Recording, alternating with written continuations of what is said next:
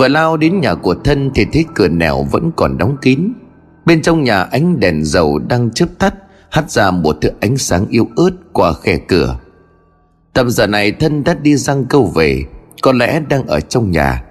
Nhưng để yên tâm hơn, Sậu vẫn đi vào rồi gọi. Thân ơi, mày có nhà không? Bên trong nhà ánh đèn dầu di chuyển gần ra đến cửa chính. Cánh cửa được mở ra Sau thấy thằng bé Hạ đang đứng dụi mắt. Sậu lúc này liền gọi lớn. Hà ơi, Bác Sậu đây, Thế à, thầy mày có nhà không?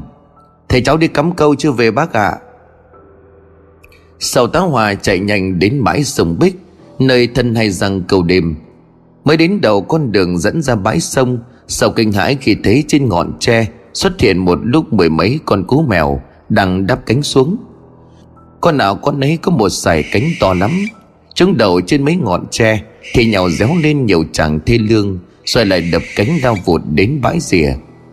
Đoạn bãi bồi đó sầu không xa lạ, Mà chính là chú bạn mình hay răng câu đêm. Phải chạy xuống bãi bồi sầu lúc này vừa lầm nhầm. Sao lại có cú mèo lượn quanh đây? Các cụ đã dạy, Nó là biểu hiện cho sự chết chóc. Cú mèo giáo lên từng chầm Thì không phải là việc cắt lợi Huống hồ gì không phải một Mà đến hơn chục con đang bâu quanh đây.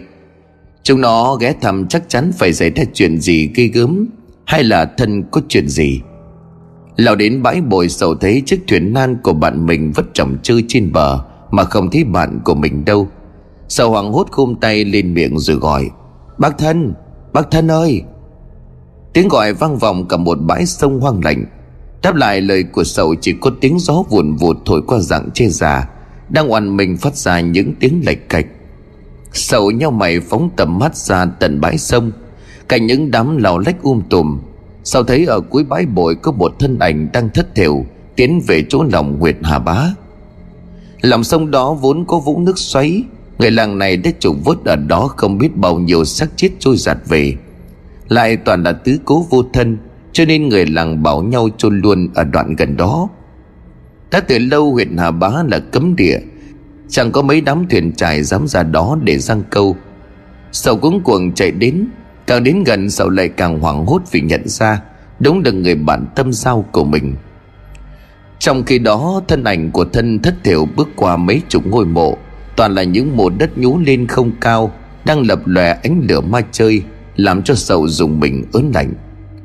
Nghĩ đến người bản thân chí cốt của mình Có thể bị ma dẫn như lời báo mộng. Mà kể cái khung cảnh ma mị, Mà kể điều cấm kỵ của dân làng.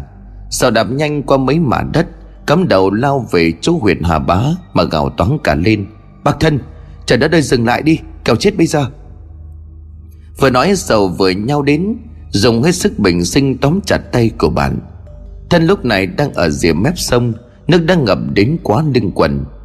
Kỳ lạ thay dù rằng sậu có phần to cao vạm vỡ hơn thân, Thế nhưng dùng hết sức bình sinh, Sậu cũng không thể làm cho thân lay động.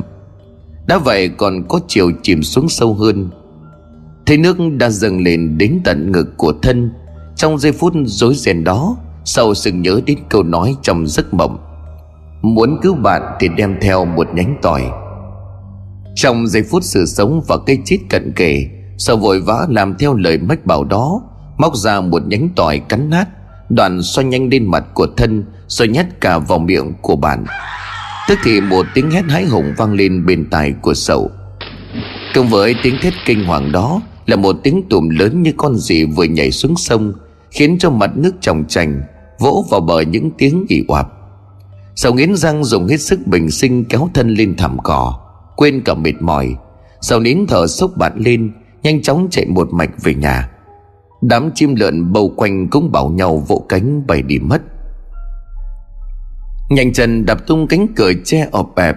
Sau dịu bàn của mình nằm ra khoảng đất ở giữa nhà. Đoạn cuống cuồng thiết thằng Hà lấy chai dầu.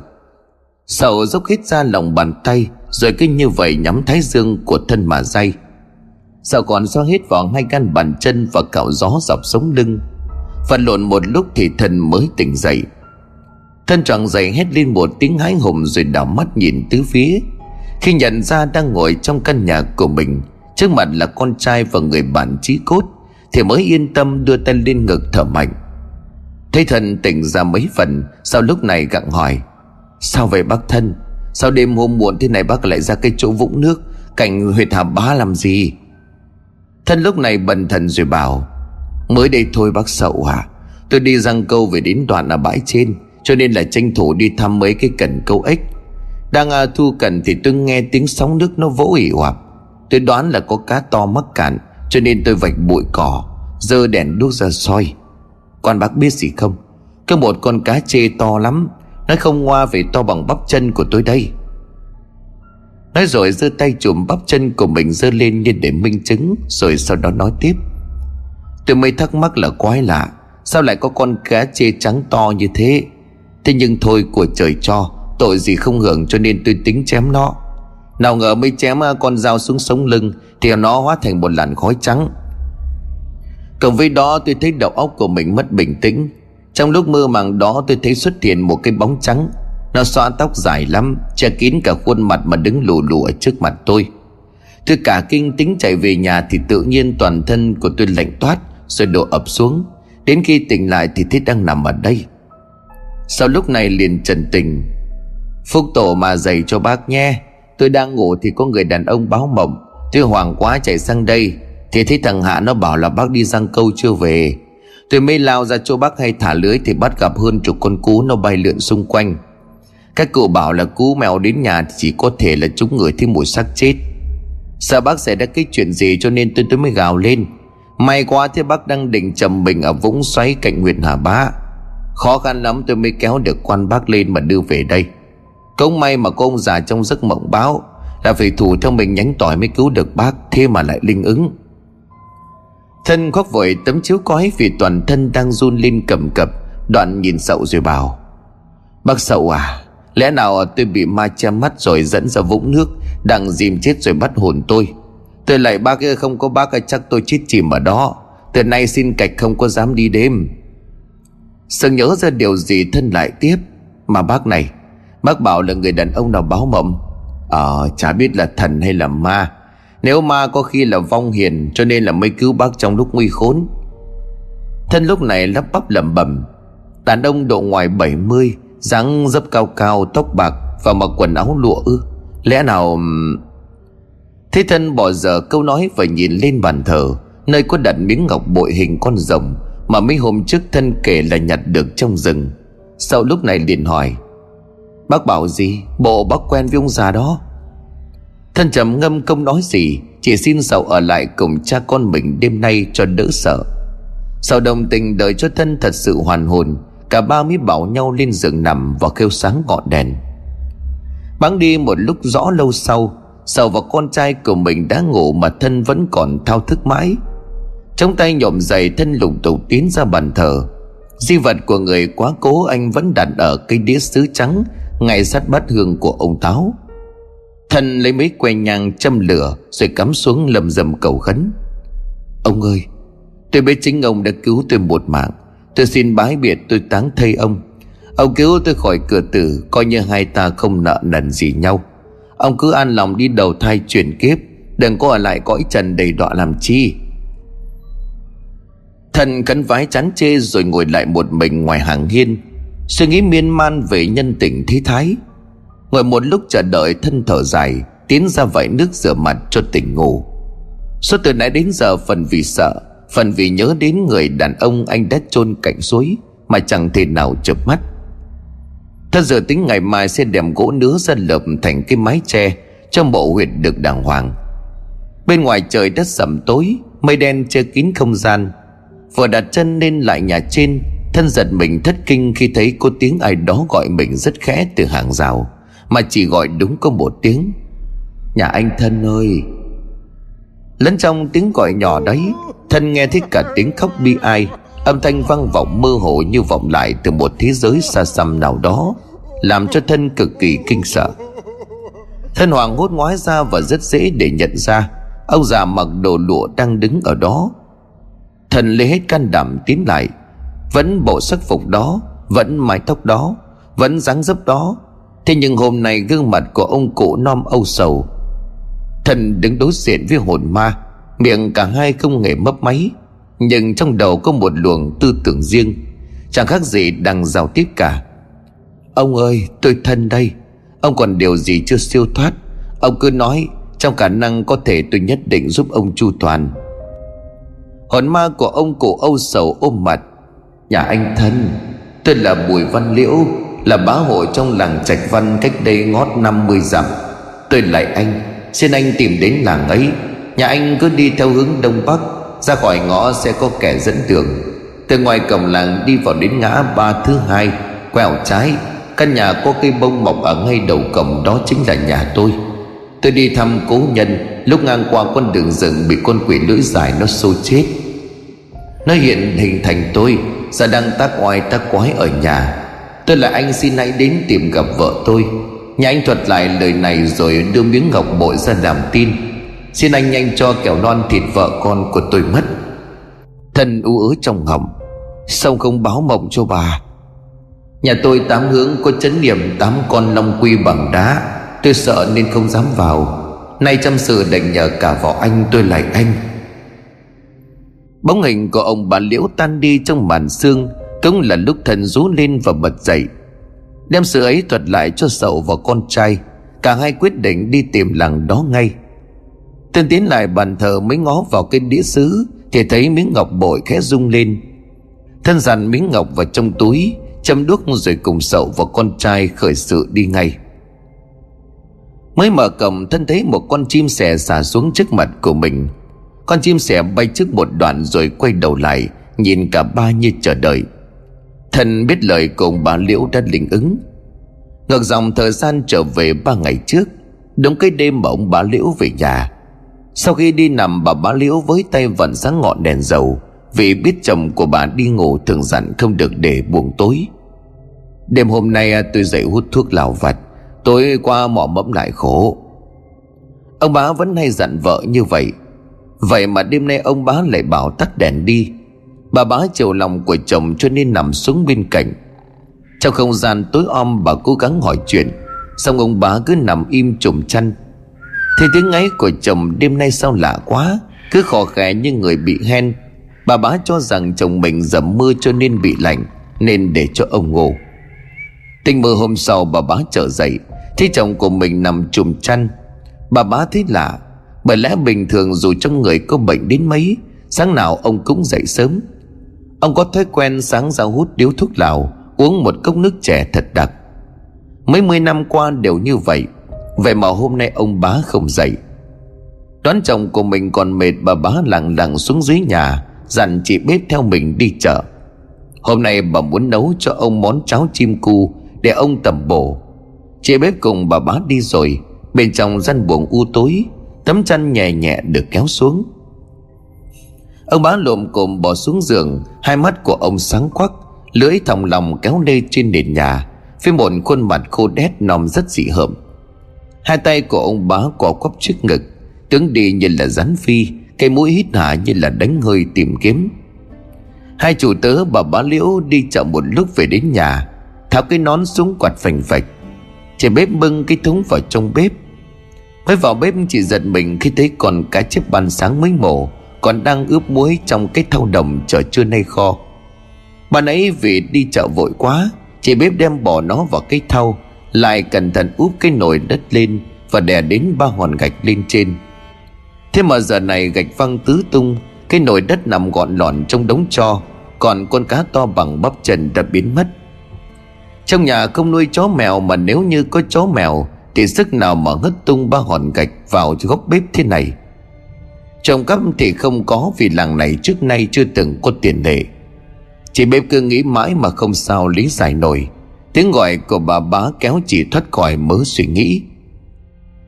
Bếp ơi, Con nấu nhanh trong cái nồi cháo đi để bà trông ăn. Chả biết ông mày ốm đau thế nào mà cứ nằm đi bì suốt thôi. Chị bếp vâng già cười bếp củi còn lại một mình trên nhà, Bà bá tiến vào trong buồng. Thấy chồng vẫn còn đang nằm đắp chăn, Bà ngồi xuống luồn tay vào trong chăn đặt lên chắn của chồng. Thầy em mà Thầy em thấy trong người sao? Sao mà lạnh cóng lên như vậy? Chỉ thấy ông bá ừ hử đáp lại, Bà bá liền thở dài động viên. Thầy em cảm nặng rồi, Tí nữa con bếp nó nấu xong nồi cháo chim cu, Thầy em ráng ngăn còn uống thuốc. Không thích chồng đáp lại bà bá thở dài bỏ ra ngoài. Được một chậm chị bếp bưng lên bát cháo chim cu béo ngậy bà bảo Mày cứ để đó tí bà trông ăn. Mày nấu trông ờ, cái nồi lá để tí ông sông giải cảm. Chị bếp vâng dạ rồi nói à, Bà con sáng luôn không để con bưng lên. Thôi mày ăn một mình đi. Ông mày đương ốm tao chẳng còn bụng dạ nào ăn với uống.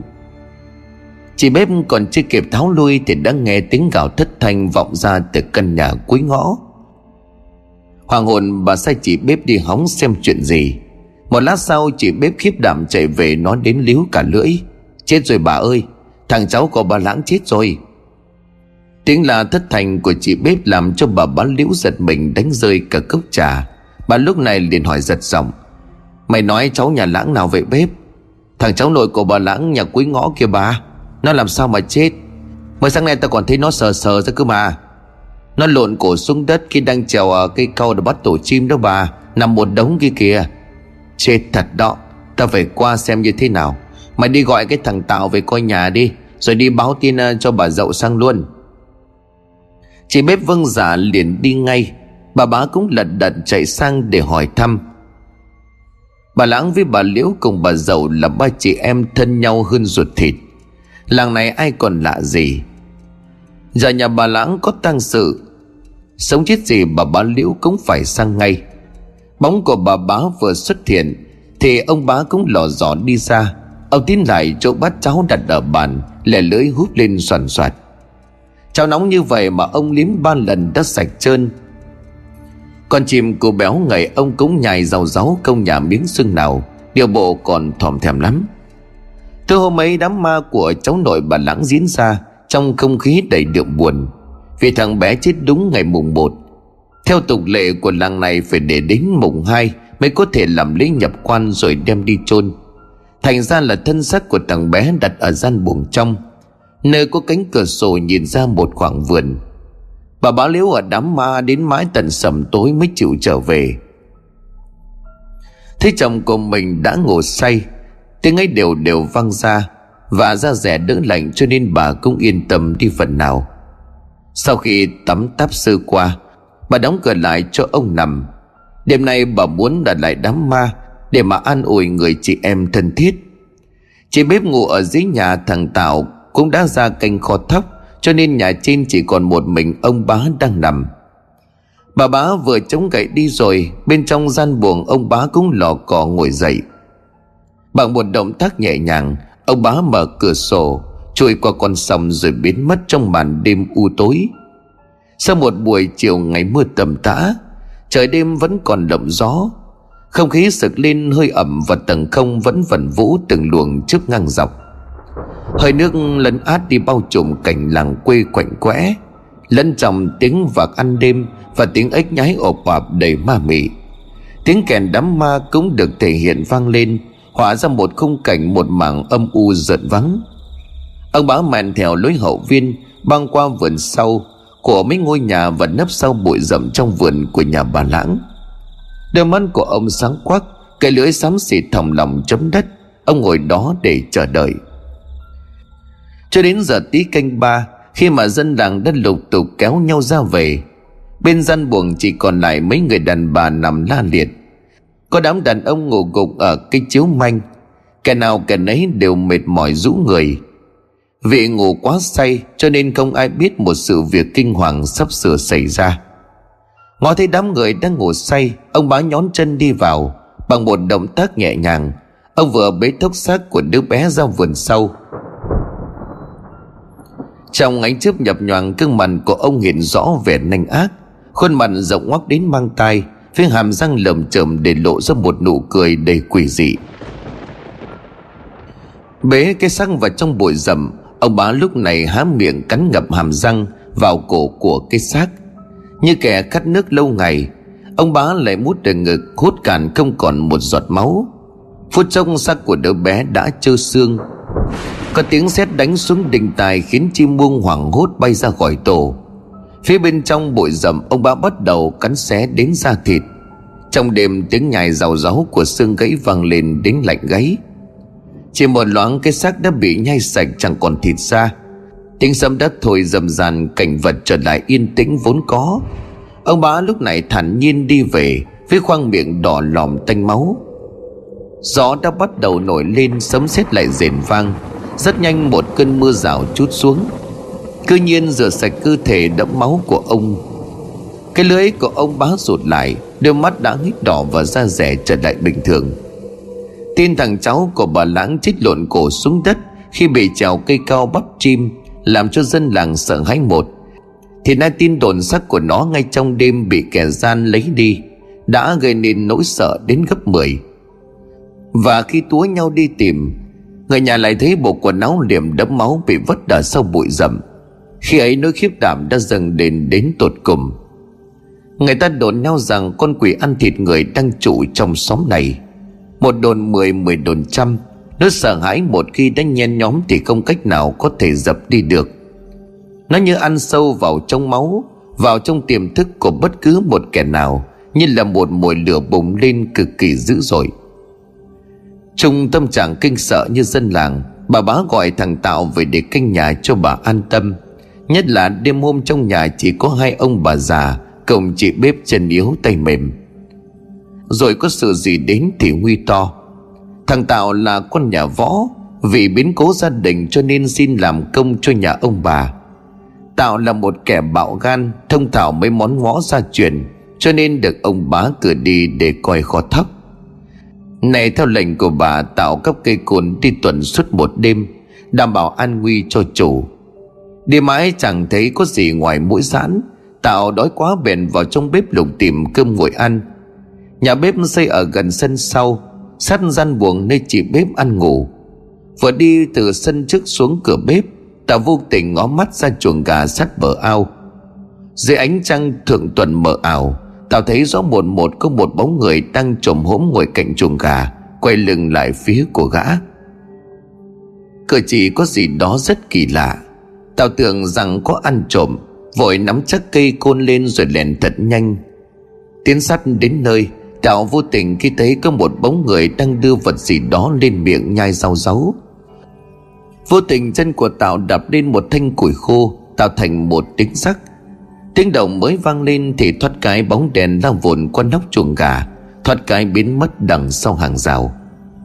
Tạo thoảng thốt lao theo nhưng không kịp, Quay trở lại chuồng gà.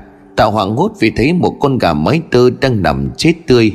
Bụng bị moi hết ruột gan, Máu tươi chảy thành hàng dài thấm đống một khoảng đất dưới chân. Hoảng hốt vì cảnh tượng này Tạo lúc này chạy ngược lên gian nhà ngang, Định bụng sẽ gọi chị bếp dậy, Nhưng nghĩ sao rồi lại thôi. Đêm đó Tạo ngồi ôm côn ngồi trong góc tối canh chuồng gà, Nhưng hình như thích động cho nên kẻ kia không tới nữa. Ta cứ mãi phục kích mà không hay trong buồng từ khe hở của ô cửa sổ, Cũng có một đôi mắt vằn những tia máu đỏ Đang nhìn cả đăm đăm. Cho đến hôm sau, bà bá có việc sang làng bên để thăm người bạn cũ. Vì ông bá còn chưa khỏe cho nên bà đi một mình, Cơm nước trong nhà giao cho chị bếp lo liệu. Từ hôm đó trời mưa giả dích lê thê, Chị bếp sau khi dọn xong mâm cơm Thì cũng tắm rửa để đi nằm.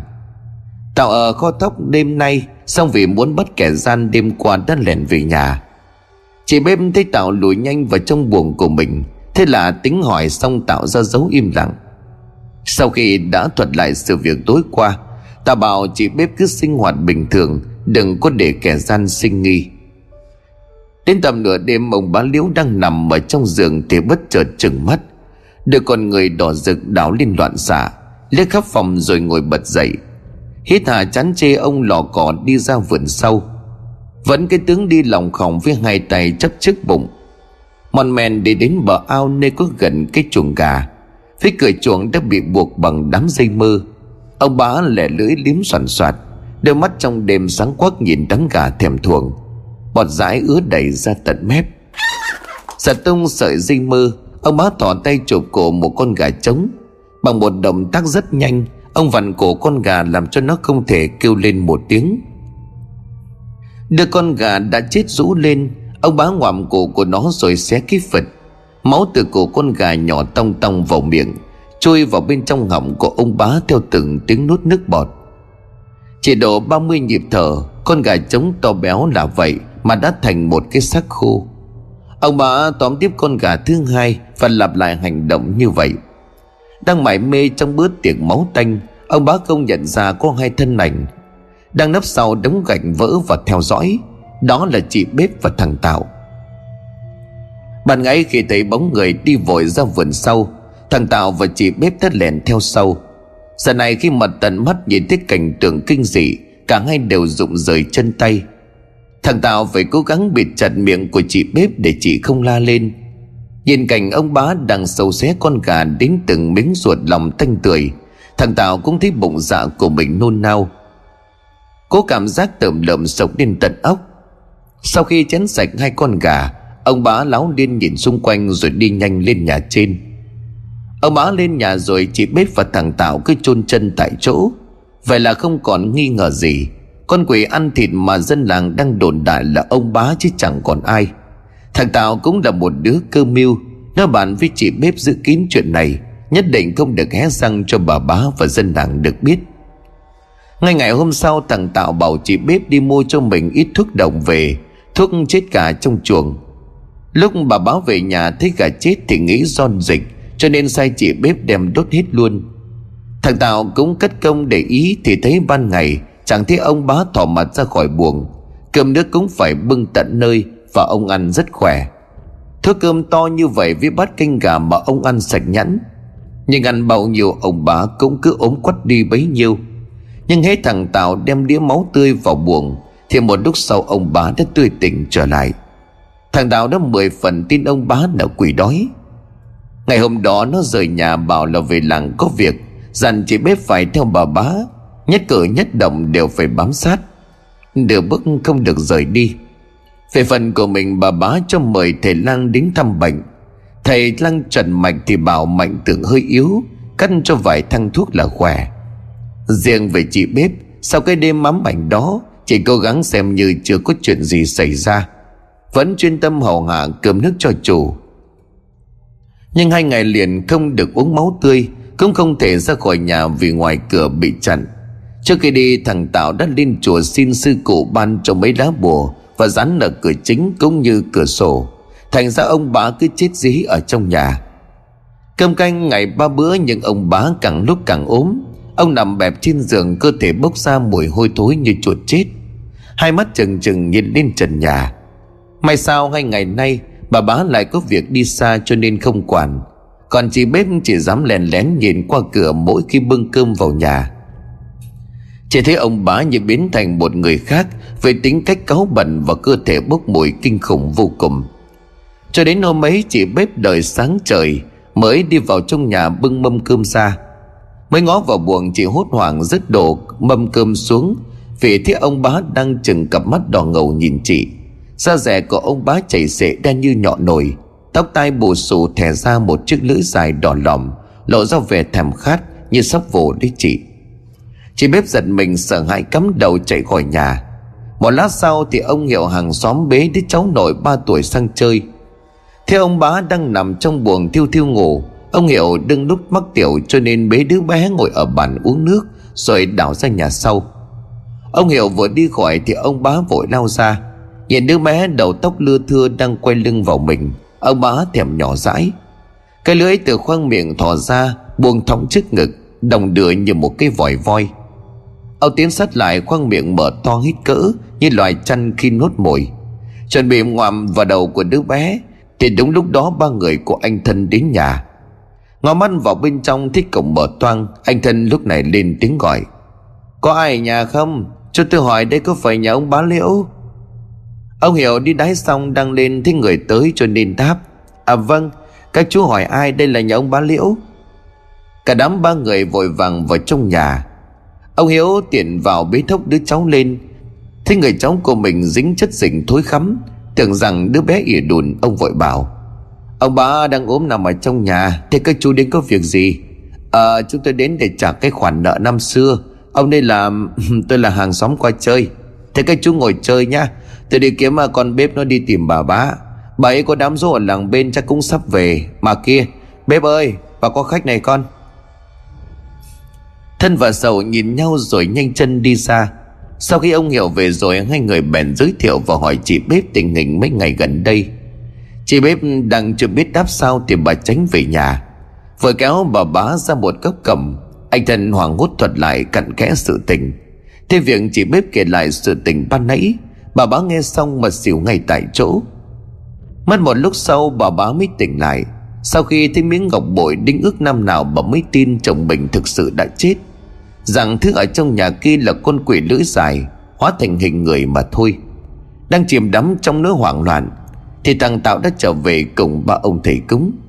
Cả đám tụ họp lại, thằng Tạo lúc này đem việc Thì ông bá nhai sống thịt gà ra tường trình. Bà bá đã hoàn toàn tin vào sự thật kinh khủng này. Phải là ngay trong đêm hôm ấy, Bên nhà bà bá người ta thấy một đàn cúng rất lớn được bày ra. Lẫn trong tiếng rì rầm khấn vái Bên trong nhà lại có tiếng gào thét thê thảm. Mất hơn chẵn bốn canh giờ, Tiếng giống kinh hoàng cuối cùng vang lên, Làm cho ai nấy đều sờn cả gai ốc. Khi cả đám kéo nhau vào trong buồng, Ông bà đã biến mất. Ở nền nhà còn một bãi dịch màu nâu nhạt, Nổi đầy vắng mỡ Và bốc mùi hôi thối như xác người chết. Sau cái ngày định mệnh ấy, Con cháu của bà bá nghe tin đã kéo nhau về. Theo sự chỉ dẫn của anh thân Hai cốt của ông bá được đem về làng chôn cất. Cảm cái ơn ấy, bà bá đem một phần gia sản ra tạ ơn anh thân, Lại dựng cho một căn nhà khang trang ngay cạnh trang viên của mình, Đối xử như là con cháu ruột thịt. Nhớ ơn của bạn, Anh thân cũng đem một phần của cải cho anh sậu Chẳng muốn nán lại làng cũ, Anh sậu cũng bán con trâu về Về dựng nhà ở cạnh nhà của bạn mình. Bà bá còn truyền cho cả hai cái nghề in tranh để có việc làm. Nội tình câu chuyện quỷ lưới dài, Chỉ mấy người trong nhà là hiểu rõ.